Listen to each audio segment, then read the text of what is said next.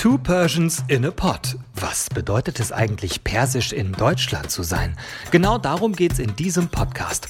Um Kultur, Klischees und das Gefühl, zwei Heimaten zu haben. Mit Yasamin Meregani und Nahal Manish-Karimi. Hallo und herzlich willkommen zu Two Persians in a Pot. Ich bin Yassi. Und ich bin Nahal. Hi. Ja, hi zu einer etwas anderen Folge, als wir vor ja, drei Wochen unsere letzte Folge aufgenommen haben bzw. veröffentlicht haben, konnten wir ähm, wirklich nicht ahnen, was knapp eine Woche später passieren wird. Am 13. September 2022, eine Woche vor ihrem 23. Geburtstag, wurde Gina Mahsa Amini, eine junge Iranerin mit kurdischen Wurzeln, im Iran festgenommen von der sogenannten Sittenpolizei, von der wir ja auch schon mal in einer Folge gesprochen hatten. Ja, und es gab zu Beginn natürlich unterschiedliche Berichte. Ähm, in den meisten hieß es, sie wurde festgenommen, weil ihr Kopftuch nicht richtig gesessen hat, weil sie das nicht richtig getragen hätte. Ähm, einige sprechen jetzt aber mittlerweile auch davon, dass der Grund gewesen sein könnte, dass angeblich ihre Hose zu eng gewesen sei. Und Nahal, ich musste direkt an ähm, deine Freundin Jos denken, mhm. die uns ja genau dieses Beispiel eigentlich genannt hat, dass sie auch angehalten wurde von der Sittenpolizei, weil ihre Hose angeblich zu eng saß. Ja, stimmt. Sie wurde fast festgenommen, zum Glück aber nicht. Was seitdem so passi alles passiert ist im Iran, konnten wir hier im Westen ähm, ganz gut in den Nachrichten und auch auf den sozialen Medien verfolgen. Und ich würde jetzt einfach ein paar Facts und ein paar ähm, ja, Daten quasi euch erzählen, damit ihr diejenigen, die nicht so viel darüber gelesen oder mitbekommen haben, einmal auch den Überblick haben. Also Gina Mahsa Amini ist am 16. September 2022 verstorben. Ähm, drei Tage nach ihrer Festnahme war das. Und offiziell sagt die Polizei, sie habe einen Herzinfarkt erlitten ähm, und deswegen sei sie am Ende auch im Krankenhaus gewesen. Ähm, andere Berichte, die ihren äh, CT-Bericht gelesen haben wollen und auch Bilder gesehen haben wollen von Mahsos Kopf, ähm, weisen auf massive Gewalteinwirkungen hin. Ähm, also sie habe Kopfverletzungen gehabt, heißt es. Und ja, seitdem, seitdem das bekannt gegeben wurde, gibt es Massenproteste im Iran. Jeden Tag, jeden Abend, besser gesagt, ähm, gehen Frauen und Männer auf die Straße. Die Frauen reißen sich ihre Kopftücher vom Kopf und ähm, singen, tanzen, demonstrieren für ihre Freiheit. Und ähm, ja, das geht jetzt wirklich seitdem jeden Abend so. Ja, und was bei diesen Protesten ja auch oft gerufen wird und ähm, diese Bilder sind auch durch unsere Medien gegangen, ähm, war San Sendegi Ozadi.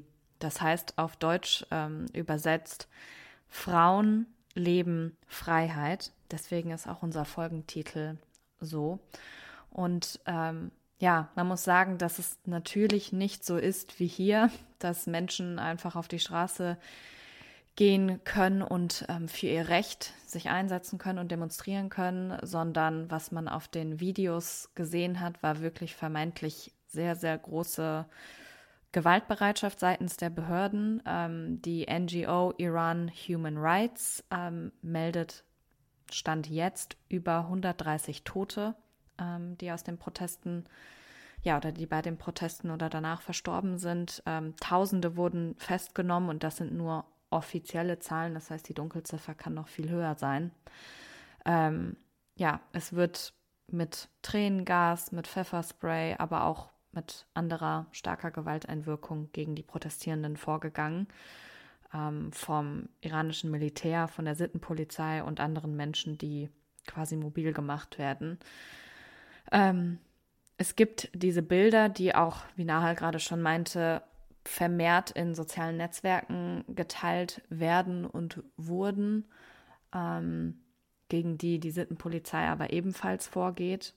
Und ja, man muss einfach sagen, dass die Gewaltbereitschaft offensichtlich sehr groß ist. Mm, jetzt ganz aktuell mm, gab es Berichte darüber, dass sie Studierende in der Uni Sharif ähm, festhalten, beziehungsweise sie wurden jetzt festgehalten. Ähm, und diese Uni ist eine sehr, sehr, sehr gute Uni im Iran. Das ist quasi wie das Harvard ähm, des Irans in Teheran. Und ähm, die Studierenden wurden angeblich oder werden immer noch wahrscheinlich eingesperrt und bedroht. Einige wurden schon festgenommen und ins Gefängnis gebracht, aber die Gesamtsituation, die Lage ist noch sehr unübersichtlich. Also man bekommt leider überhaupt nicht richtig mit, wie viele jetzt festgehalten werden, wie viele dort in der Uni irgendwie sich aufhalten und was ja generell passiert, weil sich einfach jeden Tag, jeden Abend so viel Neues entwickelt. Ähm, und ja, so schnell können wir hier gar nicht gucken. Aber Yassi, ähm, was ich gerade fragen wollte, du hast auch mit einigen Bekannten aus dem Iran sprechen können, richtig? Was sagen die denn?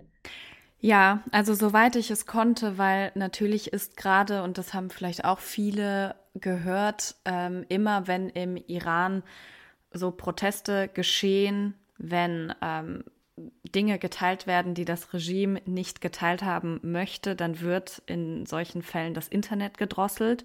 So ist es jetzt auch in den letzten zwei Wochen ähm, passiert. Also der Kontakt zu Menschen, die man kennt im Iran, ist lückenhaft, sage ich jetzt mal, und auch schwieriger, die Leute zu erreichen.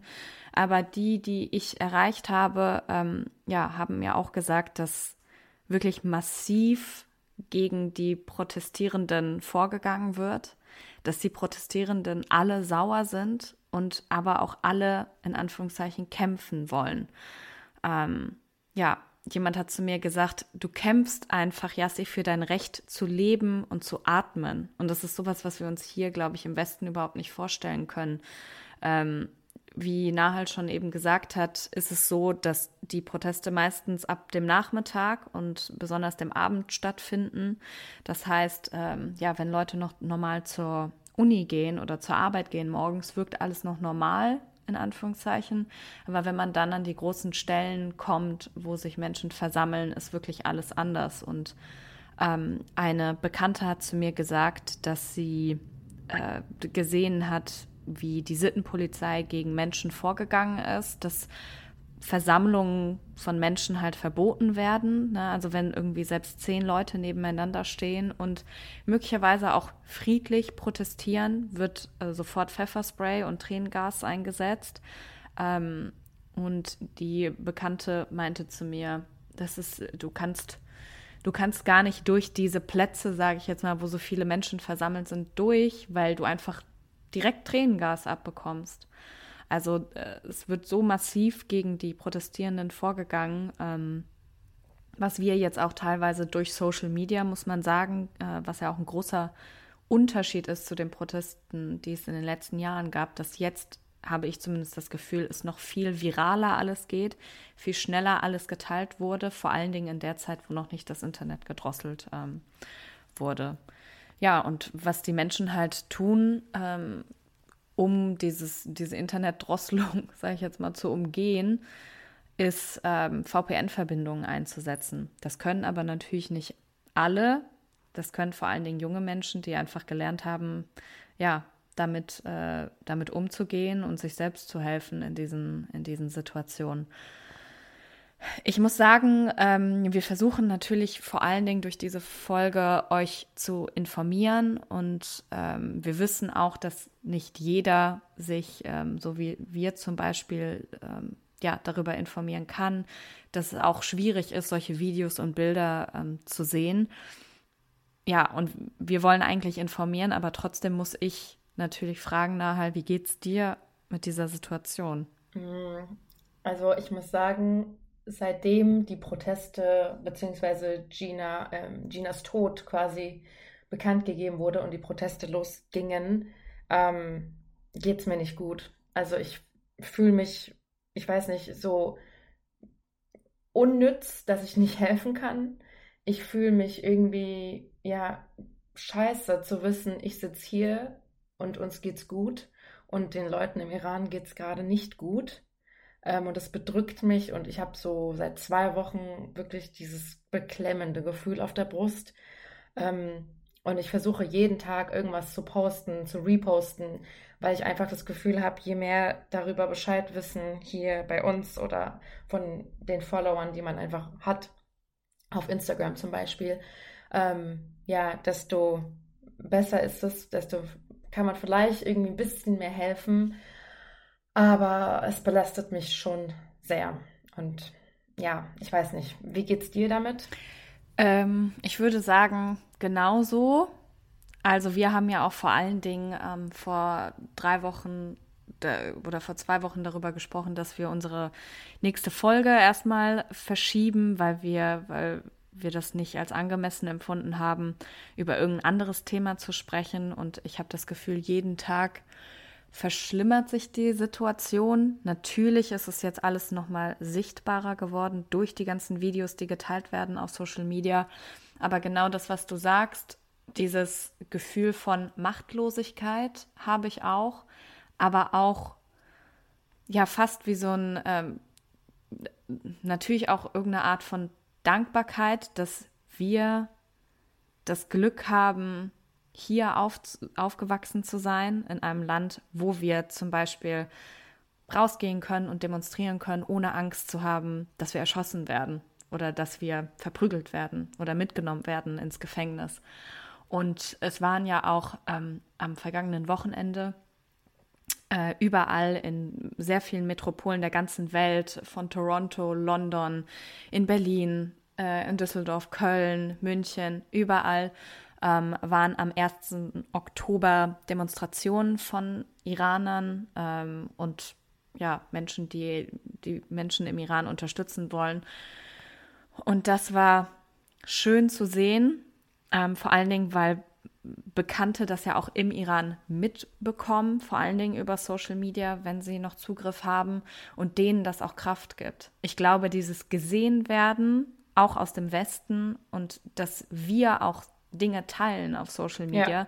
ist unglaublich wichtig für die Menschen im Iran, ähm, weil das einfach ein Gefühl von Solidarität vermittelt, ein Gefühl von, wir sind irgendwie bei euch, weil, naja, mehr können, sage ich jetzt mal, Menschen wie wir beide jetzt erstmal nicht, nicht tun. Mhm. Ja, aber mir geht es auch nicht gut damit, muss ich ehrlich sagen. Ähm, wir beide haben aber die Chance gehabt und wir sind beide sehr, sehr dankbar dafür, ähm, gerade weil wir keine Politexpertinnen sind ähm, und wir, naja, bis zu einem bestimmten Grad euch informieren können, ähm, dass wir jetzt mit einer Expertin sprechen konnten, tatsächlich in, äh, in dieser Woche, die wirklich sehr, sehr gefragt ist und äh, wir sind sehr dankbar, dass sie sich Zeit für unseren Podcast genommen hat. Ähm, und zwar äh, ist das Katayun Amirpur. Ähm, Katayun Amirpur ist seit 2018 Professorin an der Uni zu Köln für Islamwissenschaft und sie forscht vor allem zu den Themen ähm, iranische intellektuellen Geschichte. Sie forscht zum Thema Islam und Gender-Debatten ähm, und sie hat sehr viel publiziert zu dem Thema Reformdiskurse im Islam und auch ja, das Leben von IranerInnen in Deutschland. Ähm, 2018 ist eine Neuauflage ihres Buches erschienen, Reform Islam, der Kampf für Demokratie, Freiheit und Frauenrechte. Sie schreibt auch als freie Journalistin Gastbeiträge zum Beispiel für die Zeit und ist, wie ich gerade schon meinte, eine absolute Expertin für Fragen rund um die Proteste gerade. Und wir haben auch einige Fragen über Instagram bekommen und natürlich auch einige eigene Fragen ähm, gestellt. Ja, und wir sind sehr dankbar, dass sie sich die Zeit nimmt oder jetzt genommen hat, ähm, weil sie natürlich eine vielbeschäftigte Frau ist. Und deshalb können wir uns sehr glücklich schätzen. Und ähm, das war jetzt kein Interview im klassischen Sinne, weil, wie gesagt, sie eben momentan auch vor allem sehr beschäftigt ist. Aber ähm, genau, wir haben ihr quasi unsere Interviewfragen zugeschickt und ähm, sie antwortet auf unsere Fragen. Ja, Frau Amirpur, vielen Dank, dass Sie sich Zeit für uns nehmen. Vielleicht könnten Sie zu Beginn Ihre eigene Verbindung zum Iran erklären. Sie sind ja selbst in Köln geboren, Ihr Vater ist Iraner, ihre Mutter ist Deutsche. Sie forschen aber quasi ihr ganzes Arbeitsleben über den Iran. Woher stammt dieses Forschungsinteresse? Ich habe als kleines Kind mal für eine sehr kurze Zeit in Iran gelebt, zwischen vier und fünf. Und ab dem Zeitpunkt haben wir dann immer in Deutschland gelebt. Ich hatte nicht besonders viel mit Iran zu tun. Das hat mich auch als Jugendliche alles nicht besonders interessiert. Ich bin dann durch Zufall zur Islamwissenschaft, zur Iranistik gekommen, weil ich nämlich meinen Vater nach Köln gefahren habe zu einem Vortrag von Annemarie Schimmel und das auch nur, weil ich an dem Tag meinen Führerschein gemacht hatte und unbedingt Auto fahren wollte. Und als ich dann diesen Vortrag von Annemarie Schimmel gehört habe, die in Köln an der Uni über die Bildersprache der persischen Poesie gesprochen hat, war ich hin und weg und habe gesagt, so, das ist es, das will ich studieren, ich will mich mit dieser Region beschäftigen und ich will die dazugehörigen Sprachen lernen. Vor allem Persisch, aber das war früher auch immer noch so, dass man auch Persisch, ähm, auch Arabisch und Türkisch lernen musste. Und so kam eigentlich mein Bezug zur Islamwissenschaft. Und dann hat mich das im Studium immer mehr gefesselt. Die, ich habe sehr viele Länder bereist der islamischen Welt und wollte immer noch mehr lernen und immer noch mehr schauen. Und so kam eigentlich eins zum anderen. Und mein besonderes Interesse galt natürlich Iran. Unter anderem deshalb, weil ich politisch sehr interessiert bin und weil ich mir immer erklären wollte, was in Iran geschehen ist mit der islamischen Revolution. Und dazu war dann die Kombination von Politikwissenschaft und Islamwissenschaft das, was ich mir ausgedacht habe. Wie sehen Sie denn die Proteste im Iran momentan? Haben die Proteste eine andere Qualität als die der letzten Jahre? Wir haben ja in den letzten Jahren immer wieder Proteste gesehen in Iran und vor allem gab es natürlich die ganz großen Proteste 2009 infolge der Wahlfälschung der vermeintlichen und dann 2017, 18 und 2019, wo es um Brot und Benzin ging. Und ich glaube, dass was wir jetzt beobachten, hat tatsächlich insofern eine andere Qualität, als es nicht nur um einzelne politische Forderungen oder um wirtschaftliche Probleme geht, wie bei diesen vorangegangenen sehr, sehr großen Protesten, ähm, sondern das, was wir jetzt sehen, ist tatsächlich etwas, was die gesamte Gesellschaft erfasst hat, wo alle mit dem, was sie an der Islamischen Republik schlecht finden, andocken können. Es hat sich ja entzündet an dem Tod von Mahsa Gina Amini, die von der Sittenpolizei aufgegriffen worden ist, weil sie angeblich ihr Kopftuch nicht islamisch genug getragen hat. Daraufhin sind Menschen auf die Straße gegangen, haben äh, aber dann eben nicht nur dagegen protestiert, sondern gegen das Kopftuch, aber auch gegen das Kopftuch stellvertretend für die gesamte Islamische Republik, weil das Kopftuch eben als die ID der Islamischen Republik gelten kann. Das Kopftuch ist eines der drei Grundpfeiler der Islamischen Republik, neben dem Anti-Amerikanismus und neben dem theokratischen System der Velayat Fari. Aber beim Kopftuch geht es darüber hinaus eben nicht nur darum, dass man die Hälfte der Bevölkerung unter ein bestimmtes Kleidungsstück, den Hijab, zwingt, sondern es geht auch darum, dass alle mit diesem Kopftuchzwang verbinden, dass in ihre persönlichen Freiheitsrechte eingegriffen wird. Und das geht dann über das Kopftuch weit hinaus. Das geht dann eben auch um Meinungsfreiheit. Es geht um die Rechte von religiösen Minderheiten. Es geht um die Rechte der ethnischen Minderheiten in Iran. Und es geht um ganz viele ganz kleine Rechte. Sehr schön zusammengefasst hat das meiner Meinung nach Sherwin Hajipur, der ein Lied gemacht hat vor ungefähr zehn Tagen, zwei Wochen, als die Proteste anfangen. Es war relativ am Anfang der Proteste. Da ist er hingegangen und hat all die Twitter-Nachrichten zu einem Song verdichtet. All die Twitter-Nachrichten, die die Menschen gepostet haben, warum sie auf die Stra Straße gehen. Das heißt, das Lied heißt Baroye übersetzt etwa wegen oder für. Und da kommen ganz, ganz unterschiedliche Dinge. Also wegen der afghanischen Schulkinder, die nämlich nicht in die Schule gehen können, der Luftverschmutzung, wegen der Küsse, die nicht gegeben werden konnten, wegen der Tänze, die nicht getanzt werden durften, wegen der ganzen Schlafmittel, die wir nehmen, um überhaupt noch schlafen zu können. Also all diese Dinge, die den Unmut der Menschen, die Wut der Menschen über das Geschehen in der Islamischen Republik ausdrücken. Das sind all die Dinge, für die die Menschen jetzt auf die Straßen gehen. Und meiner Meinung nach geht es diesmal bei denen, die an vorderster Front stehen, nicht mehr nur um irgendwelche Reformen oder um ein Entgegenkommen der Autoritäten, was den Hijab anbelangt, sondern es geht diesmal tatsächlich um die Abschaffung, weil sie sagen, wir haben so lange auf euch vertraut, wir haben euch so oft Chancen gegeben, euch von innen zu verändern, das System von innen zu verändern. 1998, als Khatami an die Macht kam, 2009, als Rouhani gewählt wurde, die ja nun für eine Reform innerhalb des Systems standen. Und immer wieder ist es nicht zur Reform gekommen, immer wieder ist nichts wirklich Grundlegendes passiert und jetzt reicht es einfach. Jetzt reicht es einfach und jetzt wollen wir euch mit diesem Protest zeigen, dass wir eigentlich gar nichts mehr wollen. Und das ist ja das, was wir in den letzten Tagen andauernd äh, sehen. Wir sehen ja zum Beispiel auch ganz viele Schulmädchen, die auf die Straßen gehen. Oder es gibt ein Video, das viral gegangen ist, wo Schulmädchen in Karac den Schuldirektor von der ja vom Schulhof schmeißen, indem sie ihn mit Wasserflaschen bewerfen und dann ihre Kopftücher ausziehen. Und das sind ähm, alles Bilder, die wir so noch nicht gesehen haben. Gestern gab es ein ganz tolles Interview äh, auf CNN mit Christian Amonpour, der Anchor Women von CNN, mit einer Professorin aus Pittsburgh, glaube ich, oder University of Pennsylvania.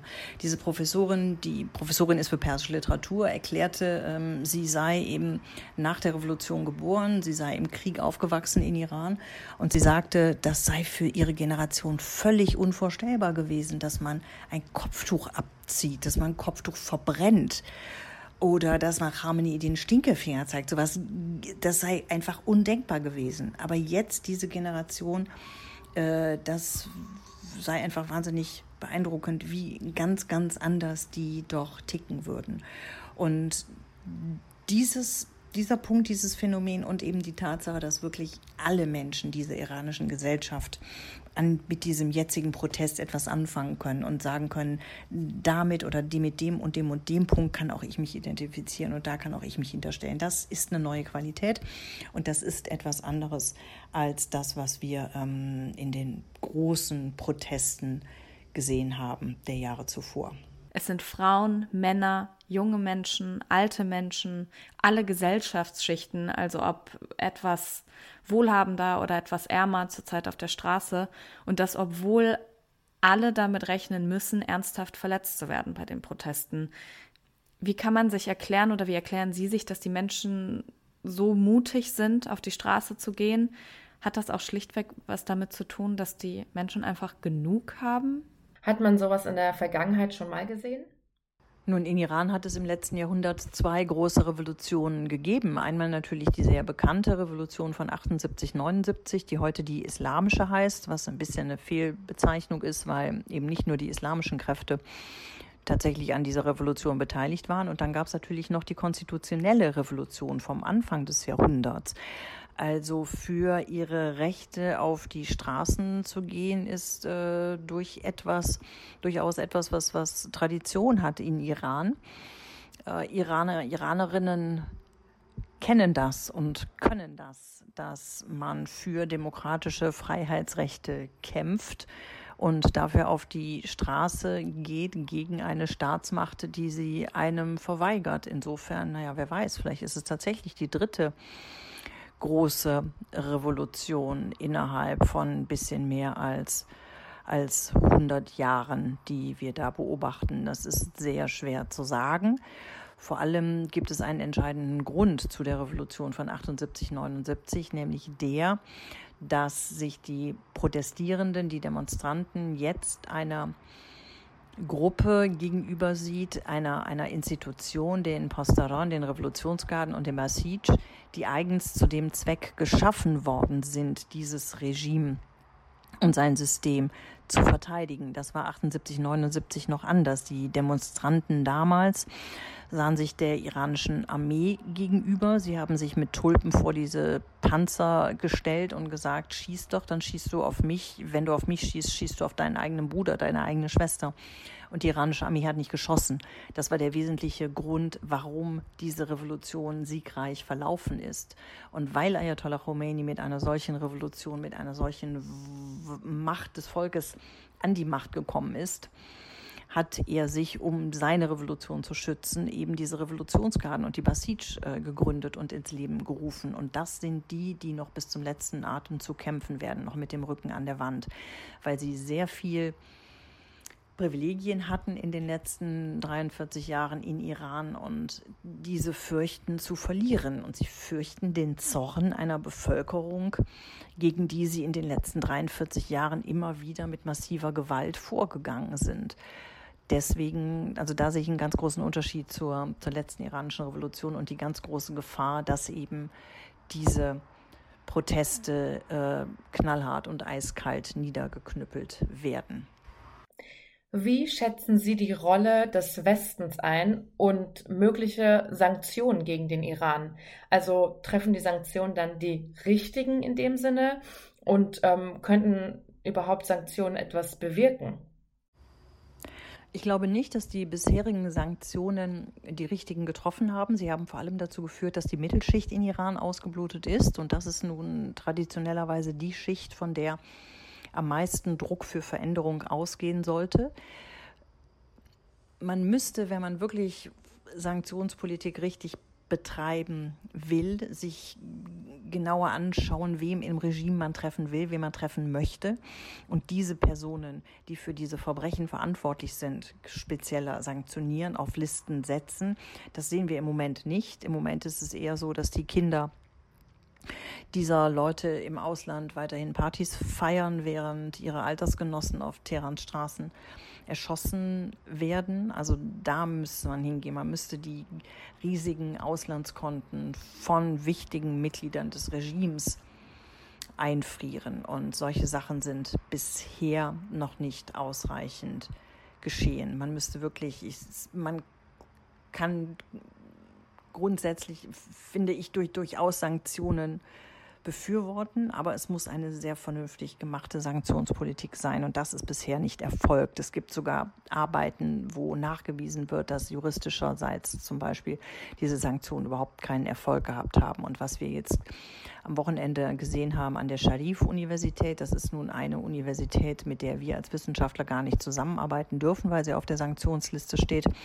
Das ist nun ein Beispiel, finde ich, für vollkommen idiotische Sanktionspolitik. Also wir boykottieren tatsächlich äh, sogar was das Akademische anbelangt, ausgerechnet einen der Orte, von dem der größte Widerstand ja nun tatsächlich ausgeht im Moment. Und Amir Kabir, äh, die Sharif-Universität und auch die Uni Teheran sind die Orte, die am meisten kritisches Potenzial haben. Und mit denen dürfen wir als Universität, als DRD nicht einmal zusammenarbeiten. Das ist schon wirklich absurd. Und an den Stellen, wo Sanktionspolitik ansetzen sollte, könnte und müsste, da hat sie bisher noch nicht angesetzt. Wenn das der Fall wäre, dann könnte man eben wirklich sagen, das ist ein sinnvoller Druck von außen. Und so etwas sollte feministische Außenpolitik ja nun auch tun. Also ich frage mich schon die ganze Zeit, wenn feministische Außenpolitik nicht jetzt zum Zuge kommt, dann ist sie wirklich nur noch eine leere Hülse. Denn das, was wir da im Moment in Iran beobachten, ist eben durchaus eine feministische Revolution. Und feministische Außenpolitik bedeutet, dass man sich speziell mit denen solidarisiert, mit denen verbündet, die die Benachteiligten fast aller Gesellschaften weltweit sind, nämlich, nämlich den Frauen.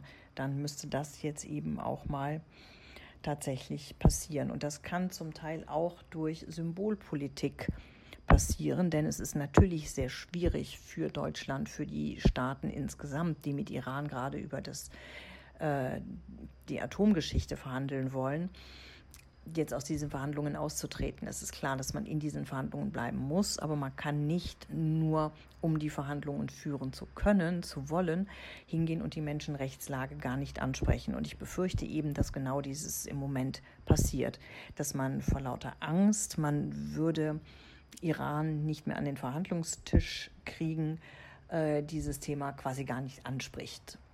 Und das darf natürlich nicht passieren, vor allen Dingen nicht, wenn unsere, Außen, unsere Außenministerin sagt, sie möchte eine feministische Außenpolitik machen.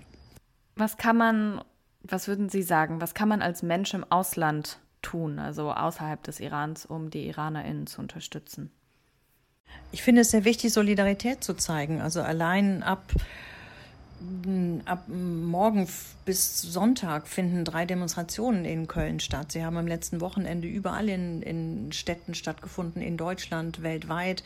Das ist schon sehr, sehr wichtig und entscheidend. Und vor allem wäre es auch schön, wenn nicht nur in Anführungszeichen Iraner und Iranerinnen auf die Straßen gehen würden oder Menschen mit iranischem Migrationshintergrund, um es richtig auszudrücken, sondern wenn sich tatsächlich auch eine deutsche Mehrheitsbevölkerung solidarisieren würde. Bei Black Lives Matter hat das ja auch geklappt und mich erstaunt ein wenig, dass da im Moment so wenig Solidarität vorhanden ist. Denn natürlich kommt das dann auch in Iran an, sowohl beim Regime, aber natürlich auch bei den Menschen, vor allem bei den sehr jungen Menschen, Mädchen, die ihr Leben riskieren, wenn sie jetzt im Moment in diesen Tagen protestieren gehen. Und ich finde da auch solche symbolischen Handlungen, wie zum Beispiel die Vertreterin Schwedens, die heute oder gestern bei ihrem Auftritt im EU-Parlament eine Brandrede gehalten hat gegen das iranische Regime und sich dann dort die Haare abgeschnitten hat. Also solche symbolischen, oder Juliette Binoche, die hat das, das auch gemacht, die berühmte französische Schauspielerin. Das sind natürlich sehr symbolträchtige, gewichtige Handlungen, die man äh, machen, machen kann. Also so, das natürlich nur, wenn man so berühmt ist wie Juliette Binoche, aber, aber man kann auf, auf die Straße gehen und man kann seine Solidarität kundtun. Das halte ich in diesen Tagen für einen sehr, sehr wichtigen Beitrag. Haben Sie die Hoffnung, dass sich jetzt etwas, also wirklich langfristig etwas verändern könnte? Die Hoffnung habe ich auf jeden Fall, aber ich habe auch große Sorge, denn ich weiß, dass das Regime die Macht und die Mittel hat, um diesen Aufstand zu unterdrücken. Und ich bin mir ziemlich sicher, dass es nicht einlenken will. Also insofern die Hoffnung ist da, aber ob unter den gegebenen Voraussetzungen tatsächlich etwas daraus werden kann, da bin ich doch sehr skeptisch. Tawakule Bechoda. Vielen Dank für die ausführliche Informationen, die Sie uns hier mitgeben. Ähm, wir würden die Folge gerne mit einem Zitat beenden, das aus einem Gespräch mit Bekannten entstanden ist, ähm, die im Iran sind. Ja, ich habe ja schon gesagt, ich habe mit einigen gesprochen und ich habe auch Sie, wie auch wir Katoyun Amirpur ähm, gerade gefragt haben, gefragt, ob Sie glauben, dass sich jetzt was verändern kann, beziehungsweise ob das irgendwie der Startpunkt für eine Veränderung ist.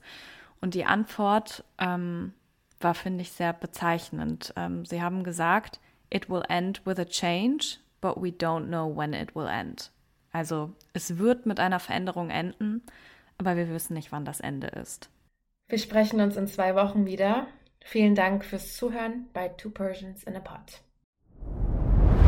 Dir hat dieser Podcast gefallen? Dann klicke jetzt auf Abonnieren und empfehle ihn weiter. Bleib immer auf dem Laufenden und folge uns bei Twitter, Instagram und Facebook. Mehr Podcasts findest du auf meinpodcast.de.